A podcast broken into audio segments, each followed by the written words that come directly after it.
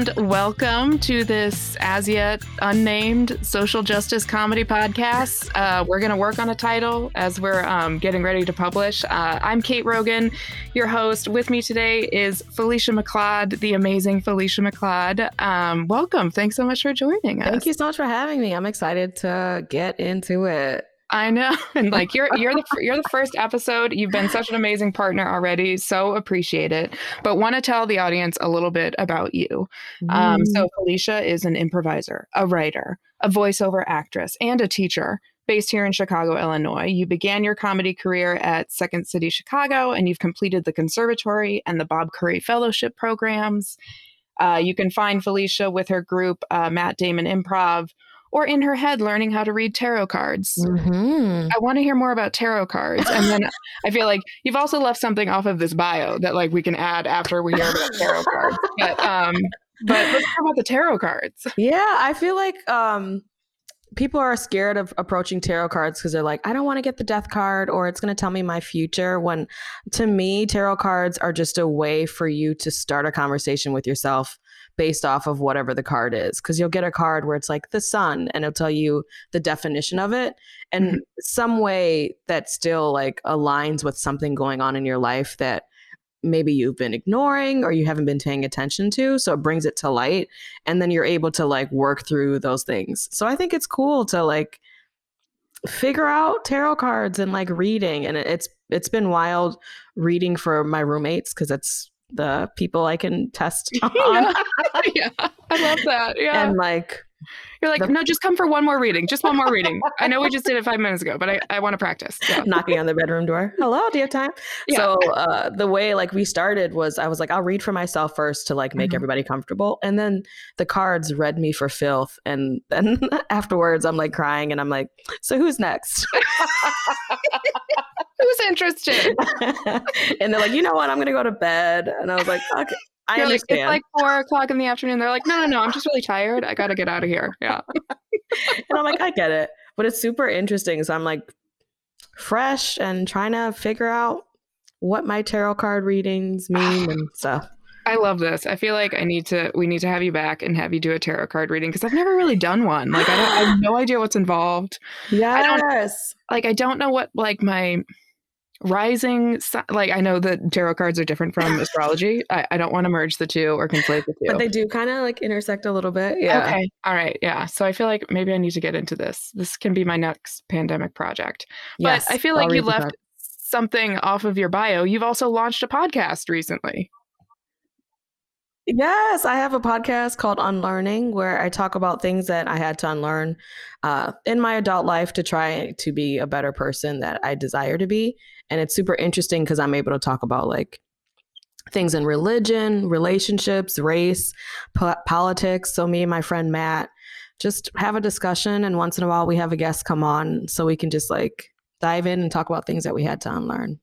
I love it. And I've listened to the first episode, the one about mistakes, mm. and so good. Like, highly recommend. Um, so fun. Yeah. It is. It is. It's so fun. And so, where can people find you if they want to find you? If you go to the Trident Network, um, then you can see the Unlearning podcast there. Um, you can email if you are feel comfortable sharing your story at unlearningapodcast at gmail.com and tell me about a time that you had to unlearn something or if you have any feedback about the podcast, would love to hear it. Oh, I feel like I just have to learn unlearn so much shit as a woman. Like like truly. There's just, there's just a lot. So yeah. Maybe maybe I mean, I'm glad that you've shared the email address, but like be careful because I may start spamming you with being like there's some other things that I'm just like really working through. Um, can you guys talk about that and help me out? Thank you. No, I love it. I need it. Okay. Okay. Um so it is a pandemic. We're spinning up a podcast in a pandemic. Mm-hmm. What have mm-hmm. you been doing to sort of like cope? What are some shows that you're watching? I feel like I consistently just get into murder mysteries, which feels like very um on brand for mm. my millennial age of white woman, you know, to get into these like very dark murder mysteries. But maybe there's something else I should be watching.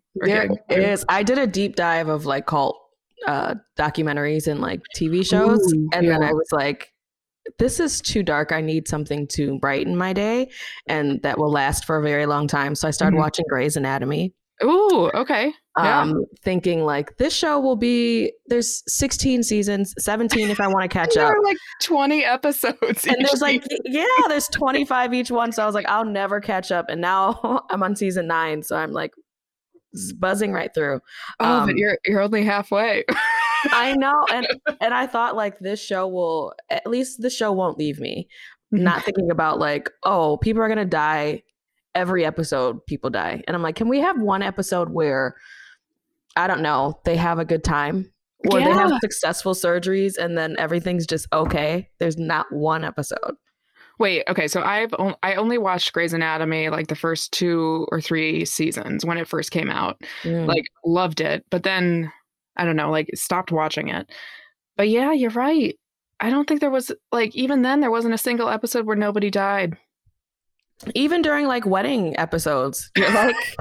Can't they just have a wedding? Can't they just have joy? And it's like, no, uh, a bus of kids got hit, so everybody has to like leave the wedding early to go, and then somebody's wife dies, and you're like, what is Mhm. happening? I just wanted to watch a wedding. Just doing CPR in bridesmaids dresses and like using that garter for some sort of tourniquet. Like, yeah. This episode I, mean, just I haven't watched. seen this episode, but is that what happened? Yes, this episode I just watched, she was wearing her wedding dress and on her way there. And then they got a call that somebody's wife was in the hospital. So they turn around. She goes in and she knows it's too much for him to operate on his own wife. So she's like, get me out of this dress. And then she like goes right into uh, the OR or whatever. And I'm like, she, she was on her way to her wedding. Oh, yeah. There's got to be somebody else on staff. There has- got to be. Bad staffing. That is what that show is. Yeah. And that's, that's a lesson in, in poor HR management. Got it. Got it. Got it. Got it. Okay. Oh, Shonda Rhimes just teaching us so much. Truly, I'm blown. Yeah. um, I do feel like there is sort of an issue related to um, Grey's, Grey's Anatomy that kind of ties in with our selected show topic for the day, which Mm. is cancel culture. And again, like early on in Grey's Anatomy, Isaiah Washington like Mhm. was a thing, right? Mhm. He, the actor that played, I can't remember, but he was Sandra Oh's love interest. Dr. Burke, Okay. And he said some pretty awful homophobic things about Mhm. a co-star and there was I feel like it was like an earlier example of sort of like cancellation happening for Mhm. somebody and um I think it's just like an interesting lead in to our topic today, but it feels like people weren't really talking about canceling back then, like the way that they are now. Yeah, I think this is all we really have to think about. And then, um, yeah, so it's so like bright where people are like, cancel culture is just like really Mhm. pulling through everybody. And you're like, mm, or it's just like consequences for people's bad actions. Isaiah Yeah. just had to not say those things. And then he'd Yeah. still probably be on the show. Yeah. Yeah. Yeah. I feel like um also given that this is the first episode of our podcast, I should probably mention like what the goal of the podcast is and maybe I Mm. should have done that further up closer to the top, but whatever. Like We can record something later. Yeah. Yeah. So, like, when we say a social justice comedy podcast, what we're trying to do is take a social justice topic or something that's like buzzworthy in the news right now as it relates to social justice and um, and activism. Break it down, give folks a little bit of the sort of like the history, how it's playing out in the in our lives today, what people can do to learn more and engage further if they're interested. We hope that you are, and then uh, also the goal is to like make you laugh along the way like that's that's what we're trying to do and our topic today is cancel culture so we're a little far in to do that to do that intro but I think it's perfect timing. Okay, Yeah. great To wrap thank it all you in. thank you felicia thank you excited that you think so. So um i think it's helpful a little bit to sort of like start out with some definitions. So like what Mhm. is cancel culture? What does it mean to be canceled? What do words even mean? I mean maybe we don't have to get into words and language but like we can stay focused a little bit. But so i pulled some definitions um Beautiful. because I can use Google. Um, and so, cancel culture here's a definition. It's the practice or tendency of engaging in mass canceling as a way of expressing disapproval and exerting social pressure. This often occurs via social media. Mm. So, that's one definition. And then I did read an NPR article that I am failing to I'm realizing that I failed to write down the author of, but I'll include it in the show notes when when we go through it. But uh, it's also another way that sort of people define canceling is it is used to refer to a cultural boycott. We've had the term boycott forever and ever. It just means mm-hmm. I'm not going to put my attention or money or support behind this person or organization because they've done something that I don't agree with. That is not new. That is very old. Mm-hmm. Yeah. So I, I like sort of like those two definitions. And then um, just because we brought it up in case people are interested, like here's the definition of a word um, a single, distinct, meaningful element of speech or writing used with others or sometimes alone to form a sentence and typically shown with a space on either side when written or printed. So just a refresh on what on what words. Sometimes are. you forget because I yeah. forget. Yeah.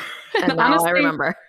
out of all of those definitions, I feel like the definition for word is the most convoluted. but mm-hmm. moving on. plowing ahead. Um, so definitions done.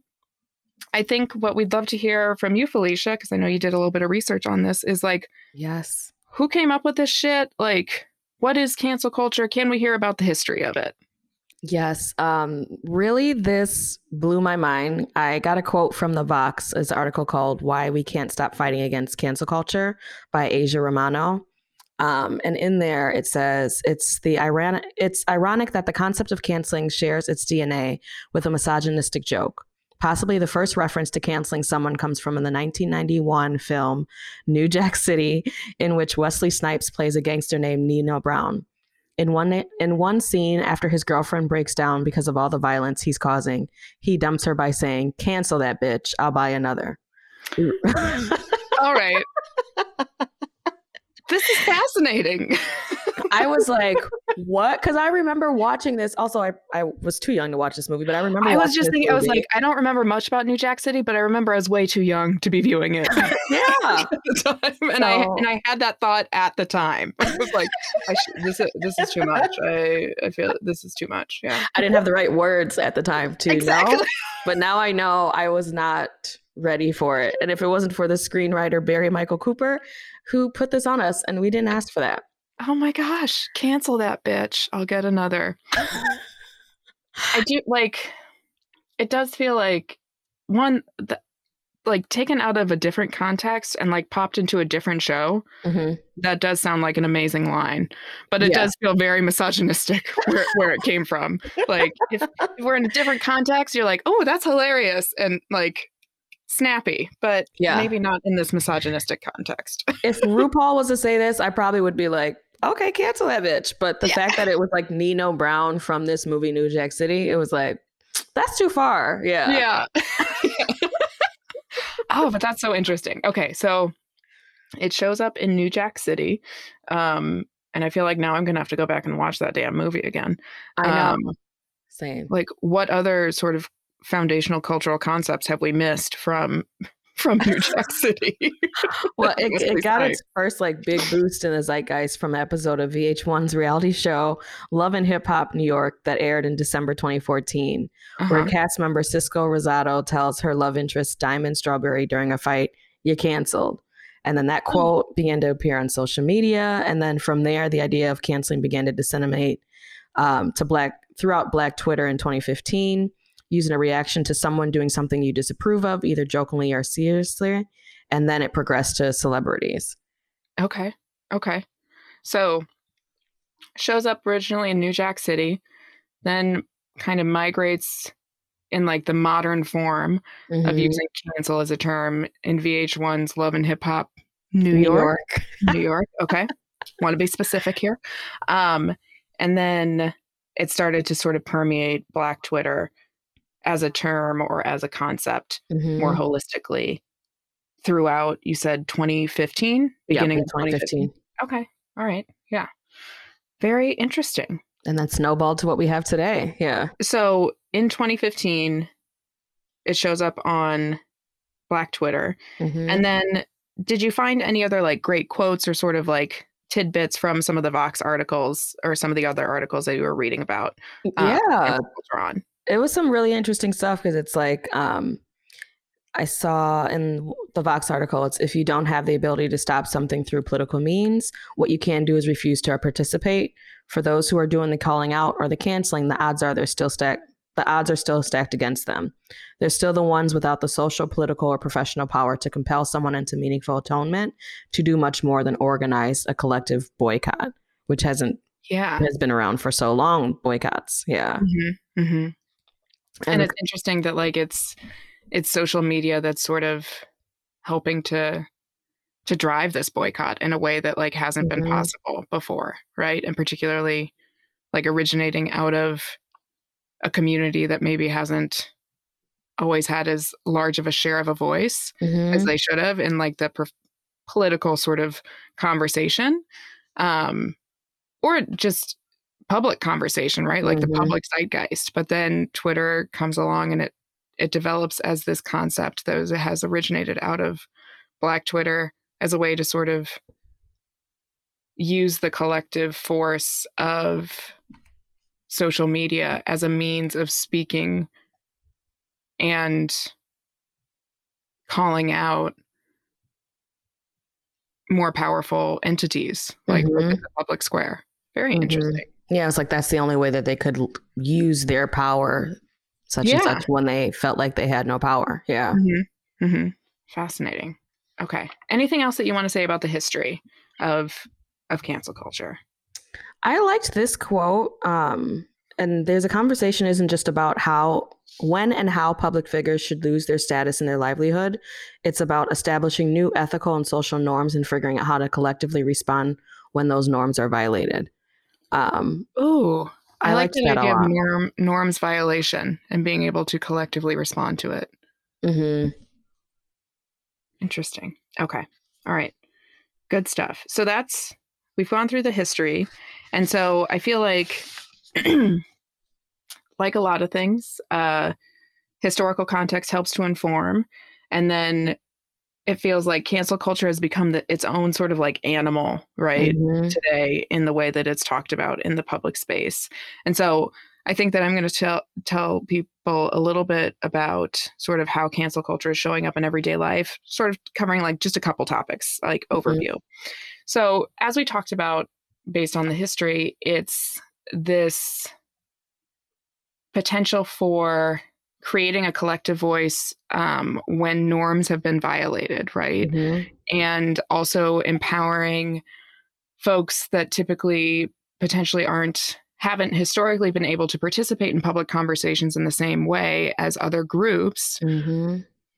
providing space for them to do that and so when thinking about how cancel culture sort of shows up today um, we have a couple different ways it's like calling out problematic behaviors for sort of random members of the public, right? Like thinking through mm-hmm. like aggressive anti maskers or Amy Cooper, the woman in Central Park who called mm. 911 because a birder asked her to put her dog on a leash and like follow the law right and then she Jesus. turned it into this very race-based conversation and used her whiteness as sort of a weapon mm-hmm. right calling 911 to try and get a police presence to this this incident um, and rightfully in my opinion got called out for mm-hmm. for, for some bullshit okay? Like serious bullshit. it was time. She needed to. Yeah. Yeah yeah. So we have sort of like the everyday sort of aggr- I don't even want to call them microaggressions, but just like aggressions that are happening that are being called out, norms being mm-hmm. violated, and people getting called out for it on social media. And then there's also like the calling out of problematic behaviors for people with more power right celebrities politicians and or companies and mm. using the collective voice of sort of canceling um, pushing for people to change pushing for um, boycotting of particular organizations or companies mm-hmm. thinking through like recent examples of sort of like Josh Hawley's book deal, right? Like Josh Hawley is from Missouri. Oh God, no, I'm, I'm gonna I'm gonna get my facts wrong. but uh, he's a not helpful dude who was like backing the big lie that the election was stolen and he's a senator and he was supposed to have this book deal and then the insurrection happened and he sort of like doubled down on his fucking narrative right? And ended up getting his book deal canceled and he blamed cancel culture for it instead of his actions. Yikes. Right. Yeah. Instead of just being like, oh wait, people are reacting to something that I did. maybe maybe that's like a time for me to take a step back and do like some self-reflection and mm-hmm. think about how my actions impact other people, even if I had other intentions. No, um, didn't, didn't work out that way. Spoiler alert, didn't work out that way. Um, and then also like as we're comedians, you know, like thinking through Louis C.K. and what happened mm-hmm. to Louis C.K. a couple years ago.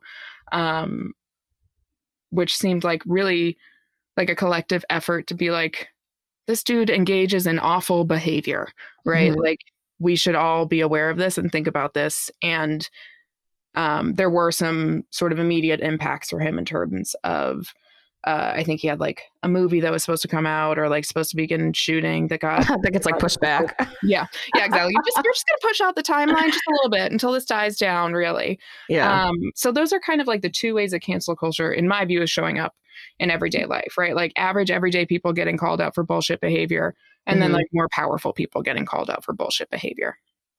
And um when thinking about sort of impacts of canceling somebody. Um, I think that the impacts are different based on power and prestige. Mm-hmm. So, like with Louis C.K., like we talked about, they like pushed his film out just a little bit. I'm sure it's still like on the books somewhere, but um, like he disappeared from the scene for a little bit, but ultimately started getting booked again after mm-hmm. like 18 months or whatever it was. Yeah, and based on the little bit of reading that I've done about like what his show topics have been like or like what his stand up has been like since, um, he hasn't really spent much time, at least much stage time, talking through lessons he learned or in a way that acknowledges and owns his super problematic behavior. Like I think he's making a joke out of it, you know? It just takes two, three minutes maybe up top of him being like, yeah, so I fucked up um, and I'm trying to be better and uh, comedy is my life. So I'm I'm coming back out here and I'm asking for your apology. If you don't apologize or if you don't accept it, then this is there's nothing I can do but continue to grow. Boom. I'd be at a show. Right? Seriously, it takes so little. Like, who are these PR people? I, I hire me. Yes, yes, hire Felicia. Oh my gosh give her some money. Yeah. like that is that is work you just did for him. All he has to do, he could just play that clip while he's coming out, and then he comes out, boom. And it's not like it's not like we're asking him to take two or three minutes out of like the tight five that he's allocated, right? Like this dude gets a full 60 minute set, you know? Yeah. Like he's got the time. Exactly. Put it in a pamphlet. Like do something. Hand it yeah. out. Yes like you're, you're making people put their phones in those like bags now so they can't like record anything. Just like just hand it out as people are coming into the theater really. That's it. like phone in take this slip of paper. Boom. Yeah. Oh we've we have so many options for louis ck just fucking get it together. Um so that's like louis ck not really having suffered any consequences and also getting booked now and not really mm-hmm. demonstrating any remorse or sort of learning remorse. Mm-hmm. Yeah. Um, and then Josh Hawley, like he got a news cycle essentially, right? Like actually ended up like elevating his sort of brand persona and ultimately like signed with another publisher, right? Some other publisher was like, "No, no, no. We don't uh we understand that this is very upsetting for Josh Hawley. We want to make sure that he has a platform and um we'll we'll do the work His voice We're, needs to be heard. Yeah. Absolutely. And it's like, and no it doesn't. Yeah, just shut the fuck up, Josh. Sorry, I had to cough. Um how dare I? Uh, how dare Josh? How dare really? That's the that's the more important question. and then like even for like a not famous person, all right, let's talk about Amy mm-hmm. Cooper. So employers, I think, are pretty quick to distance themselves from mm-hmm. these kind of like everyday folks that end up going viral for really, let's just call it what it is racist, misogynistic, awful, homophobic, like horrible behavior and attitudes, right? Mhm. Employers understandably are like, no, no, no, they're not with us. Um, actually, she's fired. Yeah, actually, she does not work here anymore. mhm, Um, she does mhm. have a severance, but she does not work here Right. anymore. She gets Yeah. full severance, but she she's not associated with us anymore. Thank you so much. Um, and like she, so she lost her job. She had to go through some court proceedings, but ultimately didn't face any criminal charges. Right? Like Mhm. she had to go to five therapy sessions, and like I was reading an article, and it was like, well, it's because she doesn't have a history of like criminal behavior. And I was like, this is getting into a whole other show about the difference in way in the way that white people are treated in the criminal justice system. Truly. So, like, we'll do a show on that later. But um like and she even got her dog back. She got the fucking dog back, She got right? the like dog after back. a couple days. Like so she's not leasing that dog up still. She's still letting that dog off the leash, not learning her lesson. disturbing birders. Like just people just want to watch birds. Let people watch birds. Let him watch birds. He's just Yeah. a handsome man that just wants to look at birds. He was Stop really it. handsome. He was a very handsome gentleman. I I was I was into him. Um big fan. Big fan Same. of him Big and his fan. birding. um so those are some of the impacts. Like in general, like there may be some, but in many of these cases, and especially for those like involving celebrities and politicians, like Mm-hmm. the power, privilege, and status of like these people that violate these norms insulates them from having to endure consequences or real lasting damage, right? Mhm. Like Louis C.K. hung out at his house for a while and then like got back on stage. Josh Hawley got a different book deal and like Amy Cooper got her fucking dog back, you know, like and had to go to therapy, right? Like yeah, please give me therapy. Yeah, Yes. what? like what do I have to do to get some therapy? Please. Like so expensive. Oh man.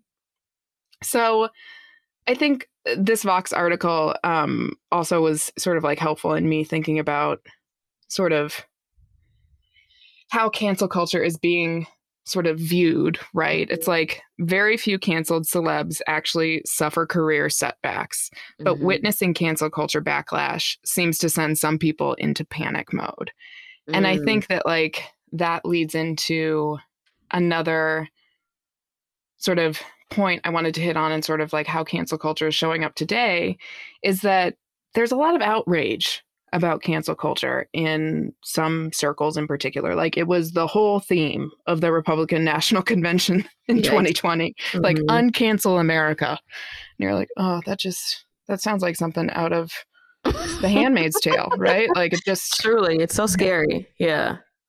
and so i think that like when thinking about sort of how cancel culture has evolved from being this tool of boycott this tool Mhm. of a collective voice right canceling somebody was really a mechanism for calling out problematic behavior and driving attention towards this these norms that were being violated and this behavior that was awful that was often directed at people with very little power by the powerful right Mhm. but like it's been appropriated as this concept of um like well everybody's just up in arms about being politically correct these days i think it's like the new political Mhm. correctness right and so Mhm. folks that suffer some consequences are like citing cancel culture as the reason they are having to deal with consequences for their behavior and as a way of deflecting away from their own accountability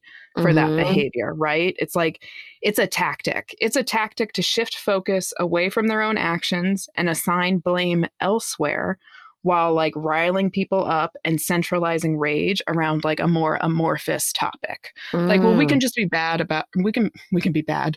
well, that's what they're saying. You can be bad all by yourself. Uh, who said that? I can't remember. um, um, or you can do bad all by yourself. Um, but it is. It's like a way of centralizing rage around this amorphous topic and driving. It's a. It's a. It's just a tactic. It's just a Mhm. diversion tactic. And like the way that I, I was like, okay, how would this work?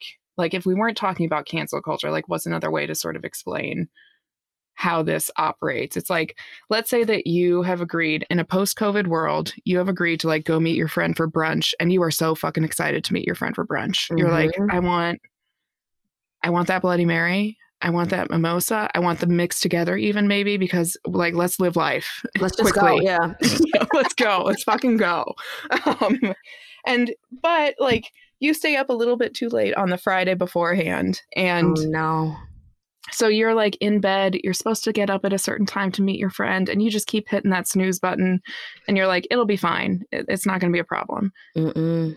You end up showing up 30 minutes late, you lose your brunch reservation, you didn't even call or text your friend to like let them know. And mm. reasonably, your friend is a little upset, right? Like mm-hmm. at your actions. And then instead of just being like, you're right, I'm sorry, like it won't happen again. I gaslight the shit out of them. I see, I see like how my behavior was problematic in this situation and I'll work to do better.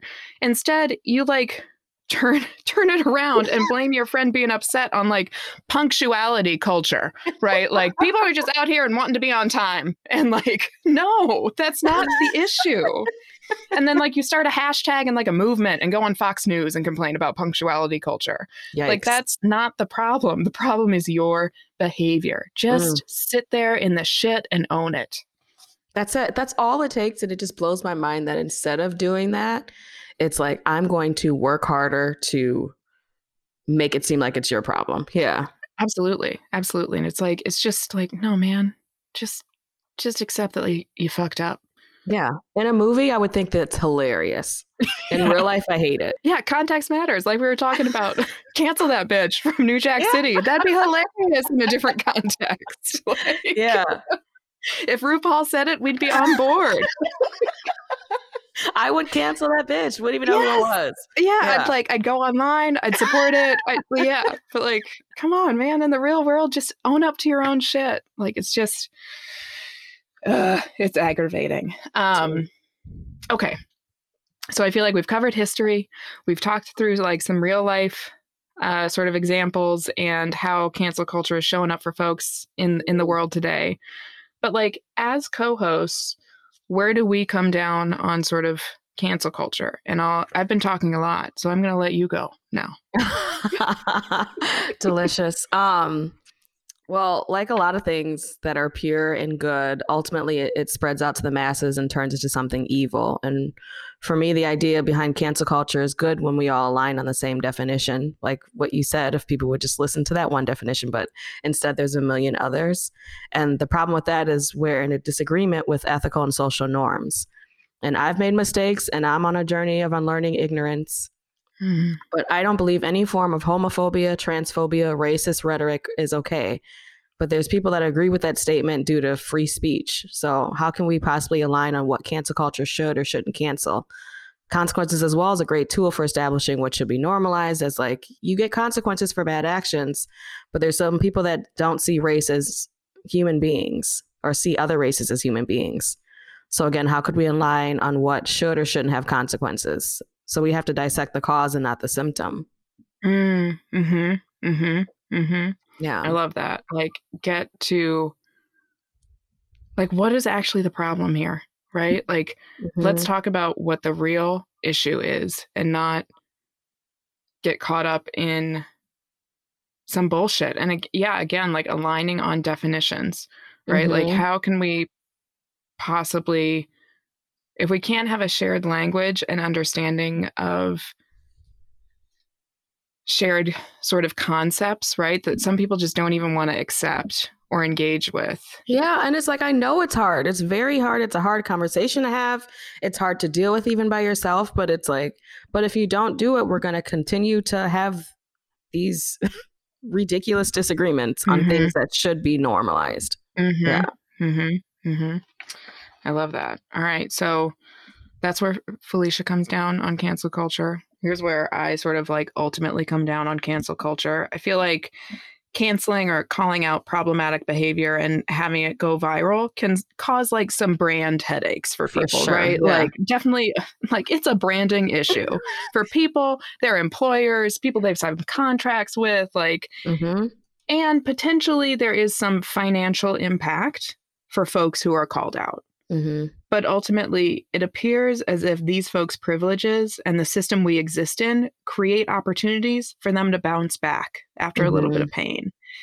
and it might even elevate them further right like in the case of josh hawley it's like it just gave this dude even more notoriety More right? and opportunities. name Yeah. more opportunities he's just failing the fuck up right like just real quick riding that glass escalator yeah. um and, and like if canceling like quote unquote canceling folks makes other viral racists or misogynists in waiting keep their fucking mouth shut like Mhm. i'm not really losing sleep over that like if they just want to keep their mouths closed while out in public and not create a violent and problematic and aggressive environment for folks that are just trying to exist and go about their everyday lives I'm Mhm. not upset if they're too scared to open their mouths for fear of getting canceled. Um, similar to you, I think we really do need to get to a place of recognizing the actual problem Mhm. for the problem when it comes to cancel cancel culture. Like the problem in general is awful or offensive behavior and attitudes Mhm. and we should stay focused on that and what we can do as a society to move forward through the root causes of this awful or offensive behavior and attitudes as opposed to getting call- distracted by Mhm. calls that cancel culture is the real problem.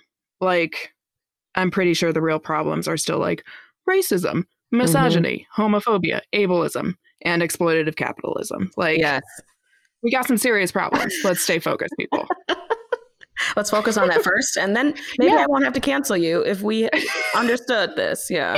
like if we fix the root problem like canceling will probably go away too like th- That's it's it. just let's raise all boats lift to- together whatever the fuck that phrase is a rising tide lifts all boats there we go second try we're doing great on this one cup of coffee i've had so far today uh, so that's cancel culture any closing thoughts or anything else you want to add Uh, I just uh, I'm excited for um, us all having the conversation. I think that's really important, and I think people are having a lot more harder conversations than they would have before the pandemic and everything. So I'm glad people are finally starting to see. Um, but I hope that movement doesn't stop after we're all vaccinated and people are Yeah. like, "But we're okay now. I want to be back to normal.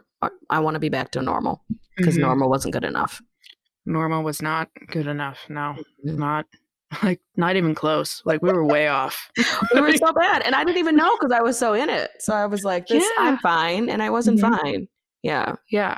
It's like i think there have been there's been so much awful about this year like with the pandemic but also just so much opportunity and i think we got to lean into it hopefully. I don't Yeah. know. That's my take. Leaning into the right thing. I believe Mhm. it. Okay. All right well that was cancel culture that that was great felicia i had a i had a great time talking that was through this shit. wonderful i learned so much yeah and yeah i it know was so fun yeah Okay, so like closing out, we've talked about like some heavier shit. Like we began this conversation with a discussion around sort of like binging, um, TV binging habits. What else are Mhm. you doing to sort of like what are your tips from the pandemic bunker like this week? What are you doing? And Mm, with keeping in mind that we are recording this on March 27th, and by the time we release it, like the whole world could have changed by the time we release this podcast. truly as we see Yeah. from last year what a difference two weeks made huh um i feel like i've been um what are things i do that are fun i did my i do my nails i drink tea Um, if you want to watch a feel good TV show, Ted Lasso was really, really good. Was it? I Um, heard good things. I wasn't really a fan of Jason Zan- Jason Sandukas. What? I wasn't really a fan of Jason Sudeikis. Mhm. I am a fan of Jason Mantzoukas. Um, Love Jason Mantzoukas. Oh my god. so funny, so crazy, love of my life. Um, oh, love but- him. Jason Sudeikis, I was like, I was just okay with. I never thought like, oh, I love him. But after Mhm. watching Ted Lasso, like he just plays him. He's so earnest and like kind. I I'm like, I love. He did such a good job. Uh that was a great show. Oh, all right.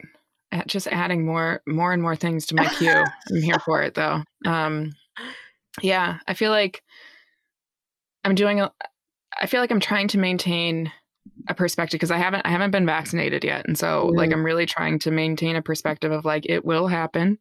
It will happen. Like it will happen. Um, and not get so caught up in trying to like let it take over my life like how and when am i going to get vaccinated sort of just being like okay like pay some attention to this but like maybe still do your day job too you know instead of just like being like on the walgreens site being like is it happening i don't know i feel like i know the answer to this you're still not eligible like just like, keep it okay. together yeah because okay. it's been on 1b for like a long time and i'm like yeah yeah yeah i'm gonna get to that too where i am yeah i know yeah just just keep keep aggressively jabbing needles into people's arms. I'm here for it. That's it. Yeah. Um but yeah, so trying to sort of stay focused on on the fact that it will happen and a little bit more patience. We can do this. We've made it through a year. Look at all that we've survived in a year. We can survive wow. like another month and a half of just like waiting. It'll be okay. We'll be okay. And then um I feel like I just keep adding more and more sort of like therapists to my Instagram feed. So that's Ooh. also been helpful. Yeah. Just like quick tidbits of sort of like, remember these things. I'm like, damn, this is good. Because like therapy's expensive, right? Therapy's expensive. I listened to this podcast called Therapy for Black Girl. And Ooh, in the beginning that? of it, it's really good. It's um oh my God, I can't remember her name. Uh but she she's from Atlanta and her voice is so soothing and she just like talks about a bunch of different things. The first episode I watched, she was um talking about uh, imposter syndrome and the different mm. kinds of mm. imposter syndrome. And it, it's just, it's very lovely. And mm. um, before every episode, she always says, just so you know, this isn't a replacement for actually meeting with a therapist. And I always skip right past that because I was like, like, yeah, yeah. That's a lie. Yeah. You are lying to me at the beginning of every episode, but thank you. I appreciate it. Ah, uh, Felicia, this has been great. Thanks so much. We'll Thank talk to you soon. Equally Funny is produced by me, Kate Rogan, in collaboration with each episode's co host. Our intro music is by Tim Duryea, and our cover art is by Rachel Nevers. Episodes are edited and mixed by Area Code. If you're looking to get in touch, reach out to equallyfunnypodcast at gmail.com. You can also find and follow us on Instagram and Twitter at equallyfunnypod. Equally Funny is a part of the Trident Network. To learn more about our videos, live shows, and other podcasts, please visit thetridentnetwork.com.